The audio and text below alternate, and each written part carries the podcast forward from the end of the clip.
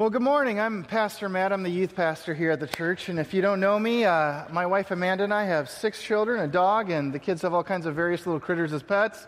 And we've been here a little over a decade, and I've seen a lot of changes and been witness to some changed lives as well, and it's been an awesome thing. Pastor Scott and some of the other staff, in fact, Raleigh is just heading there himself, are suffering for Jesus in Florida right now at a church conference. And so we pray for them that things would go well and they'd really get a lot out of that. One thing that's been really cool for me to witness over the last couple weeks is Pastor Scott's been making plugs for our senior high winter retreat called Night at the Museum, and that's been awesome, and the response has been great. The museum has a limit of 78 people that they can accept, and we're nearing that number of how many people are going on this trip. We're almost maxing it out. So that's been really cool. And fun to see that. I just want to say, if you're a senior high student, you want to go with us to that, today is the last day. You have to get your registrations in today, so please make sure you do that. Also, we could really use a lady leader still, so if there's anybody out here who would love to come with us, if you've never served with us before, we need you to fill out a youth workers application, run a background check on you, things like that. But so if you'd like to help us with that, and it's the first time, we need to get that done fairly quickly so we can get it processed in time for you to go. But we could certainly use the help if you would like to come with us. Now this morning, I'm excited because if we grab on to the truths that we're going to see in God's Word this morning, there's some things that could happen. Number one, you could have amazing joy in your life. Number two, you could have amazing relationships with other people, especially here at church and friends. And number three, you could see literally people coming to Jesus Christ as a result of your obedience. And I'm excited to see what God's going to do. Before we get into all that, though, I want to show a short little video called The Chicago Way. Now, this video represents the problem, the attitude that is the problem, okay? So just understand that as you see the short little video from the movie The Untouchables. Want to get Capone? Here's how you get him. He pulls a knife, you pull a gun. He sends one of yours to the hospital, you send one of his to the morgue. That's the Chicago Way. That's how you get Capone. That's the Chicago way. He pulls a knife, you pull a gun. He sends one of yours to the hospital, you send one of his to the morgue. It's the attitude of someone messes with you, you punch them back twice as hard. It's the idea that, if someone messes, they're going to get it. It's the title of this message is The Chicago Way versus God's Way. Bitterness versus forgiveness. Now, the city of Chicago has a colorful history and a dark underbelly, but I don't think it's just Chicago that lives the Chicago way. I think the Chicago way is the human way and the fallen human way, and that's why we're going to be addressing it here this morning. I remember when I was a kid growing up in a small rural town, even though I was a believer at a young age, I don't think my mind comprehended God's way very much when it came to forgiveness. I remember if someone messed with me, my thought, what went through my head was, well, I better get them back twice as hard or they're never going to leave me alone. It's just that thing of that's the only way I'm going to be able to get peace was to strike back harder than they got me. And and is Paul Budnick here? Amen. All right, good. This is going to be a good message now. I can just feel he's going to participate with me, and I always like that. But that's not right. And God's going to be teaching us how to handle these ingrained patterns that are within us. Let's just pray, though, and ask God to come and help us turn from the Chicago way to his way. Lord Jesus, I just want to thank you for all the people that are here this morning. Lord, we need your grace so badly. And for those of us who have experienced your grace, Lord, I pray that we would be content and happy within your grace, Lord, and then we would be able to bestow grace onto others. Lord, help us to not just keep it for ourselves. Lord, help us to give it away to those who we need to forgive, that we need to get right with. Lord, I pray that we would choose your way over the Chicago way. Lord, we need your help so desperately is this. And we know, Lord, when we are obedient to you, Lord, that you will work in us and through our testimony, and people will even come to Christ. Lord, we love you in your precious name. Amen. Let's read and turn with me in Matthew 18. We're going to be looking at verse 21 through 35. Now, Jesus knew that even people in the church were obviously going to struggle with the Chicago way, with trying to live that way. And so he gave us this story. Jesus was a master storyteller, and he knew that no matter what generation you're from, no matter how old you are, you connect with story. And so he tells us a story to communicate his truth about forgiveness to us. Let's start Matthew 18 and verse 21. Then Peter came up to him and said, Lord, how often will my brother sin against me and I forgive him? As many as 7 times? And Jesus said to him, I do not say 7 times, but 7 times, 70 times 7. Therefore, the kingdom of heaven may be compared to a king who wished to settle accounts with his servants.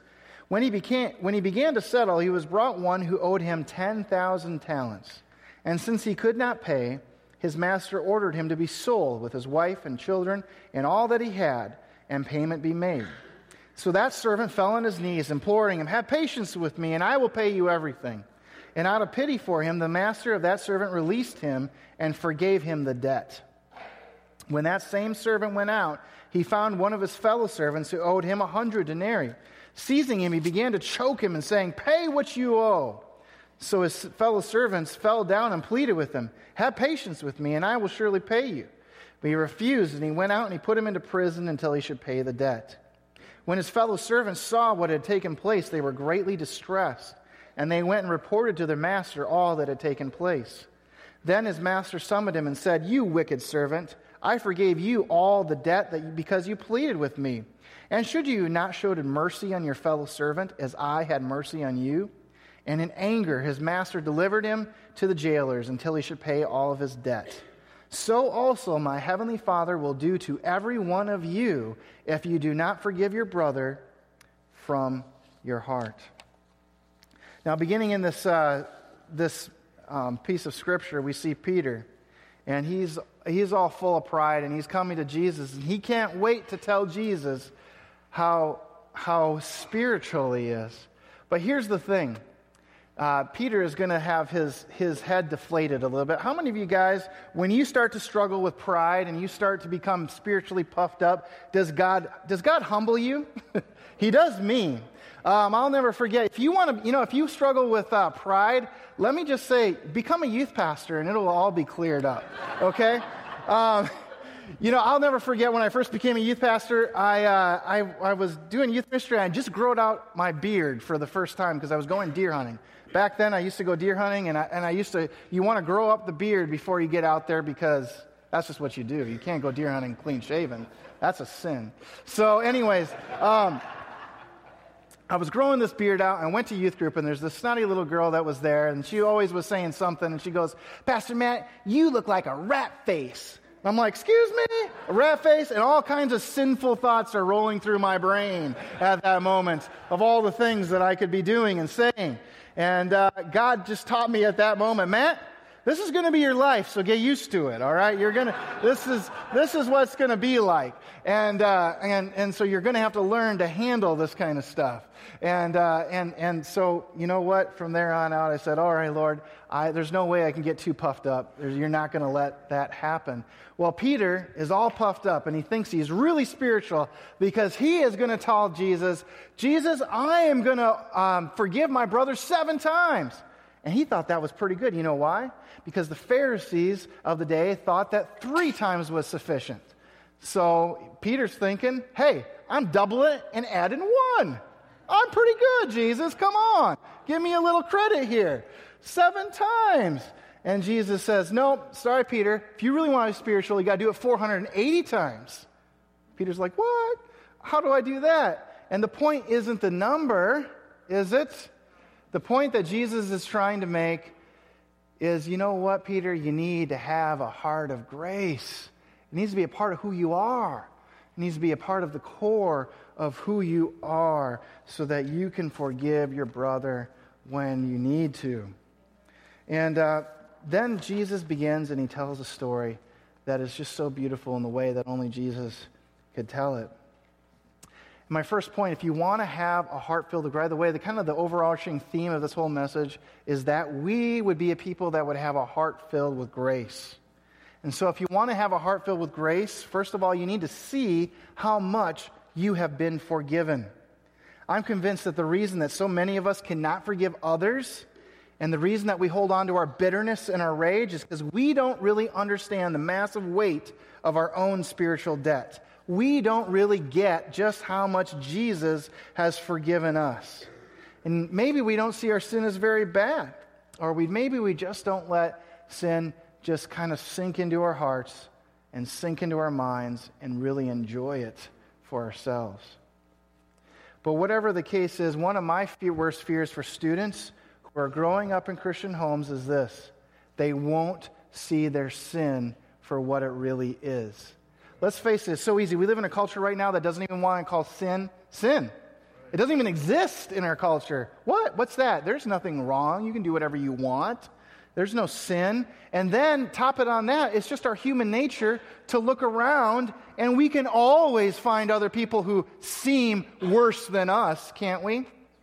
There's always somebody around that looks worse, and we say, well, I'm not as bad as that person, so I'm doing okay. Well, no, you're not doing okay. Your sin up against God's holiness, you're going to lose. It's a debt that you can't pay. It's too big. Now, but you do have all the reason to be confident if you trusted Jesus Christ, because it's not on you, it's what Jesus has done for you, that all that sin, all that debt can be lifted from you. Now, you see in this parable, this first servant owed 10,000 talents. The modern day equivalent of that sum of money is $6 billion. $6 billion is the modern day equivalent, okay? That is a debt that cannot be paid, at least not by me, and probably by most of you, I would imagine. You cannot pay a debt of $6 billion, and that's the reason why Jesus chose that number. He chose a number that seemed impossible. There was no way that it could be paid back. Now, one thing that you see in this parable is you see the servant getting on his knees and imploring and begging the servant. There's nothing wrong with that. But what bothers me is this servant promises to pay it back. That's arrogance. How are you going to pay back $6 billion? That's right. You can't. Thanks, Paul. You cannot do that. You cannot pay back $6 billion. It's impossible. And, you know, I know that in our evangelical circles, and we're good Baptists, we would never say that we could earn our salvation. We could never imply, but how often do we talk and act like somehow we're scoring points with God because of our service or because of our giving or because of this or that? And we have to be so careful to guard ourselves against feeling like somehow we could ever make up for the $6 billion we owe, because we can't. And we have to keep that in our minds. We have to keep that to really appreciate grace. We have to understand the weight of our sin. And I don't think this first servant really understood the weight of his debt. Now, can you imagine the predicament that he was in? Not only was all of his belongings going to be stripped from him and sold, but his very life, himself, his wife, his children, being sold into slavery. Can you imagine if your house was being foreclosed on, and the bank was not only coming for your home, they were coming for you, your wife, and your kids to throw them in prison? Wow, that's a steep penalty to pay. That's where he was at. Now, I don't know about you, but if someone came to me, and fortunately I don't have $6 billion in debt, thankfully, but if someone came to me and said, Matt, I'm going to pay off all of your debt. I'm going to wipe it clean. You're going to own your house free and clear. You're going to have your student loans paid off. You're going to have all, this is all going to be done. That'd be a happy day. Oh, man. I'd be feeling good. I'd be like, hey, you know, we got to have a party there, and we got money to blow now too. It's just amazing what's going to happen. But you know, that's the thing. Everything was forgiven in this man. You know, one of the things, if we're going to have a heart full of grace, is we need to celebrate God's grace in our lives. Right. You know, one of the things that should have happened for this man is at this moment he should have said, Praise God, my King's not from Chicago. He forgave all my debts. Everything was forgiven. Everything was done. You know what he should have done that night? He should have came home and he said, kids, we're having a party. We got out of debt, and we don't have to be sold into slavery party. Now, I bet you go to the Party City, they probably don't have napkins printed up that say, I got out of debt and don't have to be sold into slavery. That slogan's probably not a popular one printed on party items at the party store. But nonetheless, you know what should have happened is he should have went out and he should have said, we are having a party. We're celebrating what God's done for us. Amen? I mean, that's what should have happened. Let me ask you a question. Do you take time to celebrate God's grace in your life? Do you? Or do you just move on to the next thing and not really marinate in the joy and in the beauty of what God has done for you? You know, in the Old Testament, all the time, God would do things to help the Israelites remember God's goodness. You know, and one example of this is in Joshua chapter 4. The Israelites God had parted the Jordan River, and the Israelites had walked through it. And then after they all got through it, God said to Joshua, you know what you need to do is you need to go and get one guy from each tribe, go grab a stone from that river, bring it up and build a memorial. Why did he want him to do that? Because he wanted that the people to be able to see that pile of rocks and say, you know what? We made that when God brought us into the promised land. God honored all of his promises. We had wandered around for forever, and God brought us into the land. He honored his promise. He was good to us. He did this for us. And the adults could say to their kids, you know what that pile of rocks means? You know what that's from? And they could tell the story. And the kids could remember God's goodness and God's faithfulness to them. You know, it's so important that we do this. At the end of this last year, I was getting to a point, just kind of life in general, I was just kind of getting discouraged. And just kind of feeling down. And one of the cool things about being here after 10 years is I have 4 weeks of vacation. I have a lot of vacation time now. It's pretty sweet. But I don't have any money to do anything, so that's the bummer. But at least I have time off, you know. And anyways, I got to the end of the year, and I'm like, well, I got 2 weeks off. I might as well take it off and just enjoy Christmas and do whatever.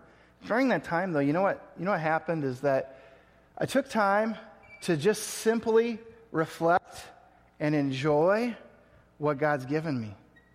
And it was awesome. Do you know I came back from that 2 weeks of vacation, totally refreshed and with hope. Hope that God was going to do something awesome. And you know what? My circumstances didn't change. Nothing changed. But my attitude changed because I celebrated God's grace and his faithfulness in my own life. And I want to challenge you, if you want to have a heart filled with grace, you need to stop. You need to celebrate what God has done for you and in your life. Now, the servant goes out from just experiencing this amazing forgiveness, just being released from a huge burden. And if he just would have been celebrating, I don't believe he would have done what happens next. He goes out and he finds a servant that owes him 100 denarii. That's about $12,000 in modern terms. So it's significant, but it's nothing like 6 billion. 6 billion, 12,000. 12,000 is a pretty manageable debt. That's something that you can pay off. That's something that you can do. But you know what? He goes out and he starts choking, pay me what you owe. Even though he'd just been forgiven $6 billion, he goes out and starts choking a guy for $12,000. Now, I want to stop for a minute, and I want to say this before I go any further. I know that there are real hurts in this room, and they're legitimate. You have been hurt, period. And maybe by a brother or sister in Jesus Christ. There are things that have happened, and I'm not trying to take away from that, and I'm not trying to say that they're not substantial, that it's not a substantial sum, that what has happened to you. I'm not trying to say that at all, and God's not trying to deny that either. But listen to me, God wants you to have joy. He wants you to have freedom. He wants you to be released from the bitterness that's going on in your life, and you can begin that process here today. You may not be able to sort it all out. You may need to see a counselor to continue to work through things. You may need to go to a person and begin to deal with it. But you know what today you can do is you can begin to give this over to God, whatever it is in your life. It's legitimate, but it's not impossible. And God can begin to work through it in your life. You see, we need to remember, if we're going to have a heart full of grace, that we need to think about the offenses that have been done against us in light of all that we have been forgiven and released of. Now, the first servant forgets all about that, and we know he goes and he starts abusing the other guy. Can you say disconnect? How often do we disconnect our faith from how we treat people? I love my mother, but I remember growing up, we'd go in a restaurant, and my mom was loving and wonderful, but for whatever reason, when we were in a restaurant, my mom would make that waitress run. This isn't warm enough. Go heat it up for me. Go do that. I was just amazed watching her. Like, Mom, can't you be a little bit nicer? Can't you do that? And I was just amazed watching that. And it's so easy to make that disconnect where we don't treat other people like we want them to be treated. It's so easy to happen. And I said, when I was a child, I just totally disconnected. I didn't connect the need for forgiveness or anything like that at all. And I'm a youth pastor, and I still don't connect it when it comes to a water fight. Let me tell you that right now. If you come at me with a squirt gun, I'm coming after you with the hose, all right?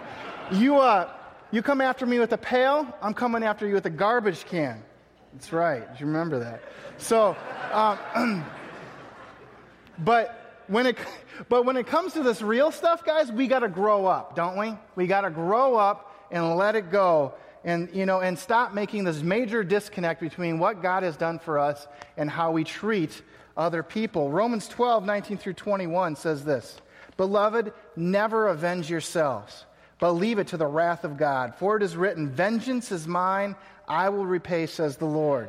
To the contrary, if your enemy is hungry, feed him. If he is thirsty, give him something to drink. For by doing so, you will heap burning coals on his head. And in verse 21, listen to this. Do not be overcome by evil, but overcome evil with good. And I think the largest part of this disconnect that happens in our brains sometimes is that we don't trust God for justice. You see, God is clear that every sin that you, myself, every person that has ever lived will be punished. It will be judged. All sin is either paid for on the cross of Jesus Christ or it is paid for in hell. All sin will be paid for. You and I can't get away with anything. People that are doing evil things around you that you see and you're like, this is horrible, God. What's going on? Why are you allowing this? God's not going to let him get away with it. He's not going to be mocked. He will judge that sin. That sin will be paid for either through our faith in Jesus Christ and what he did on the cross, or it'll be paid for in hell. One way or another, it will be paid for. When you and I try to enact justice for ourselves, how foolish do we look? Do we really think we can serve justice better than God? Do we really? I mean, God is the God of the universe that judges perfectly and judges so harshly beyond anything we can imagine, and we think we're going to judge better than him? It's not up to us. It's not up to us to judge. It's not up to us to do that. Now, the other servants who are in the story, they saw what happened to that first servant and how he was forgiven $6 billion and not sold into slavery and all of that. And then they also witnessed the tragedy of this man not taking time to celebrate, not really appreciating the grace in his own life, but going out and choking someone that owed him $12,000. And they were disturbed. Can you imagine how disturbing that would be to witness that? Can you say hypocrite? Can you say, I want it one way for me, but I'm not going to give it that way to anybody else? Now, I remember when I struggled from time to time with things that go on in the church. I remember when I was first a youth pastor, thankfully, one of the cool things, I've always been a part of a growing church. The church that I was in, my first church in Minnesota, we were in a building program because we were growing. I've been in a building program here ever since I lived here. We've always in a building program all the time. And I remember one of the first things that happened at that first church that I worked in during the building program is there was a knockdown, drag-out fight over chairs versus pews. And it was vicious. You would have thought that, people were arguing to end slavery or something, the way they were fighting over, we want chairs or we want pews. And I remember thinking, well, I kind of like chairs because you can move them around and stuff. But I didn't dare say anything because I thought I was going to get killed. I was like, I'll just keep my mouth shut. Do what you want. It doesn't matter to me that much. And it was just blew my mind how vicious some people could be over such a silly issue. It didn't mean anything. Who cares what you're sitting on as long as you're here? And it just blew my mind the way Christians were treating one another and acting. And I think, guys, sometimes we got to wake up and we got to be like, you know what, man? God wants more from us than this. God wants us to love each other. He wants us to show grace to each other. He wants us to work together. And you know what? He gives us ways to handle it when someone in the body of Christ does hurt us. He laid it out perfectly in the passage just right above the one that we're reading in Matthew 18, 15 through 20. It says this, God lays it out so clearly what she would do is when we're hurt. In Matthew 18, 15, it says this, if your brother sins against you, go and tell him his fault between you and him alone. And if he listens to you, you've gained your brother. If he does not listen, take one or two others along with you, that every charge may be established by the evidence of two or three witnesses. If he refuses to listen to them, tell it to the church. And if he refuses even to listen to the church, let him be as a Gentile or as a tax collector. Here's the thing. In all my years of ministry, if people would just do number one, 90% of the issues would be done. Just like that. All the time people come to me and say, oh, so-and-so said this to me or did this to me. I'm like, did you go talk to him? No. Well, why not? Have you read Matthew 18? What's going on? Seriously, God laid it out there and gave us explicit instructions for what we're supposed to do. If we want a heart filled with grace, we have to be obedient to God and do what he tells us to do in Scripture when it comes to dealing with other people. If we have bitterness or we're hurt by someone, we have to go talk to them about it and begin to work it out. Well, back to the parable, the master is furious. He finds out from those other servants what had happened. How could this wicked servant who was forgiven so much treat another person so terribly? And in the master's fury, he has the wicked servant thrown into jail. And then Jesus stops from the parable. He makes a break. And he makes a very serious warning. Look at this in verse 34. In his anger, his master delivered him to the jailers until he should pay the debt. And he breaks from the story in verse 35, and he says this. He makes this warning. So also my heavenly Father will do to every one of you if you do not forgive your brother from your heart. Now, I don't believe that this warning is in there to say that you can lose your salvation. The whole of the New Testament makes the point that you can't earn your salvation. It's through faith in Jesus Christ, so you can't lose your salvation either. But I do believe that this warning is here for one reason. The warning is there to bring us into repentance. That's why the warning is there. Maybe some of you realize this morning that, the reason that I can't forgive others, the reason that my heart is filled with bitterness and I can't let it go is because I've never truly been forgiven by God in the first place. I've never had my 6 billion forgiven. Right. And you need to reach out to Jesus and put your faith and trust in Jesus today and experience his rich, wonderful, beautiful grace for the first time so that you can then extend that grace to others. Maybe you've been a Christian for a while and bitterness has crept into your heart and it's like a cancer. It's eaten you from the inside out.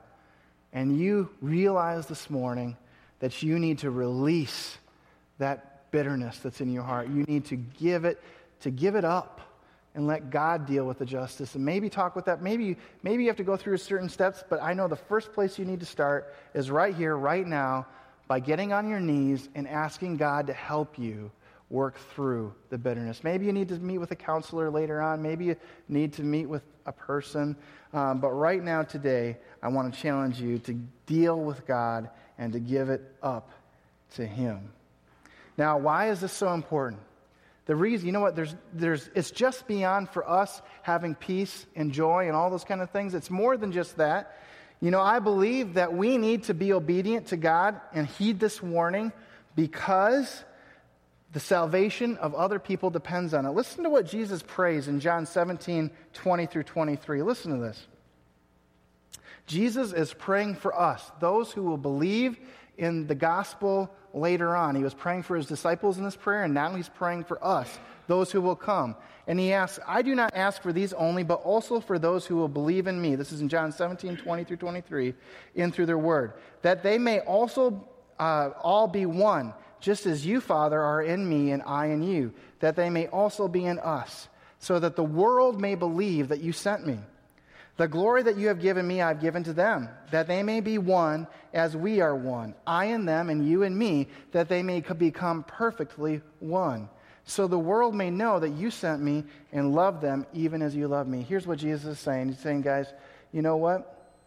The world is going to know that Jesus is for real if they see us loving each other, if they see us forgiving one another, if they see us living in unity with one another. That is how the world is going to know that Jesus is for real. So you want to start doing evangelism? Start dealing with the bitterness in your heart. Because you know what the whole world wants? The whole world wants a place where they can come and they can know that, you know, sometimes I'm going to be rotten, but people are still going to love me anyway. Isn't that what everybody wants?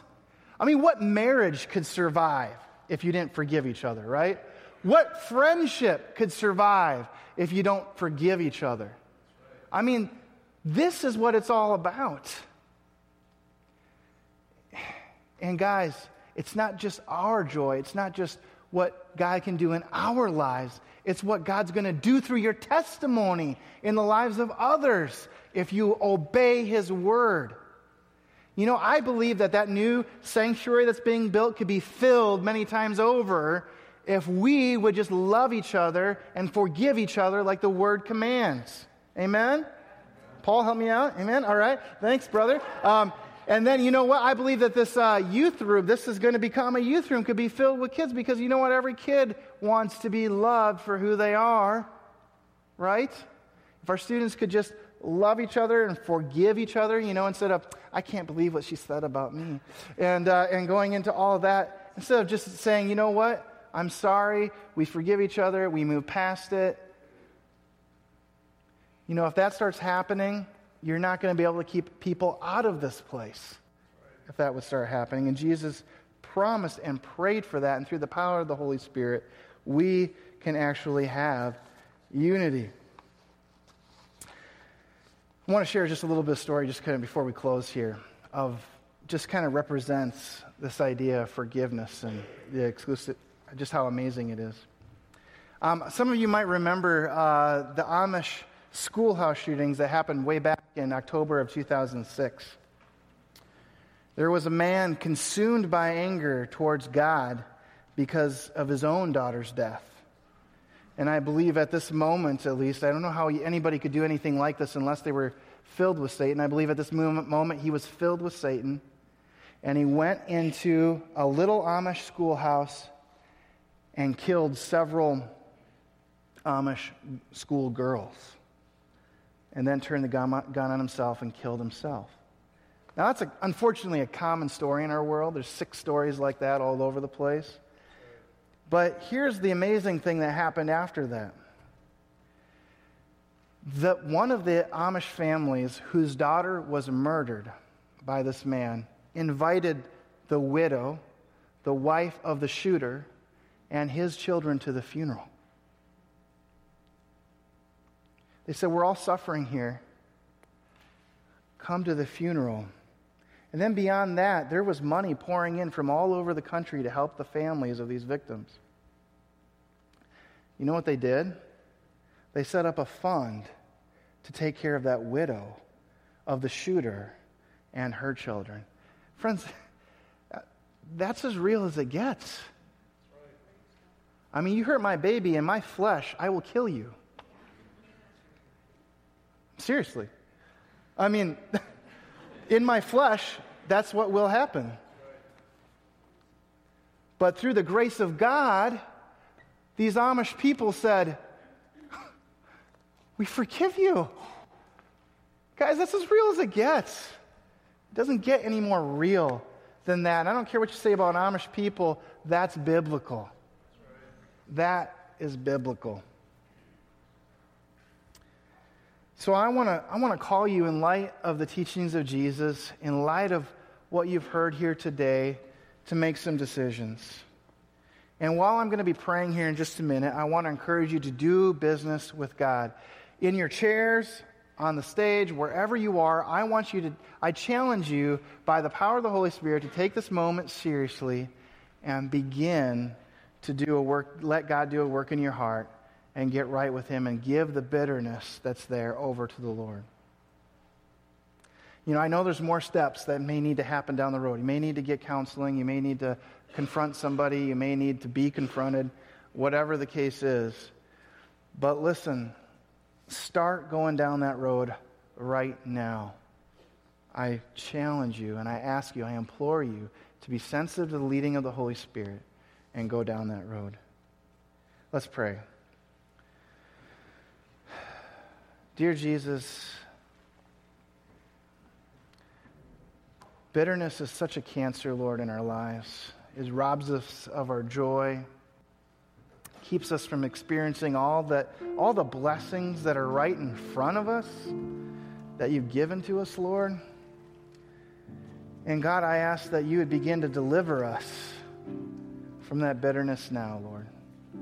Lord, I pray that you would so fill our hearts with grace that it would just overflow out of us onto other people. And when someone hurts us, instead of hanging on to that bitterness and those feelings, Lord, that we would respond in grace, that we'd freely forgive, Lord, that we get right with other people, especially our brothers and sisters in Christ, Lord. And I especially want to pray for those in this room who have deep scars that aren't going to be healed and not going to be taken care of by one Sunday sermon.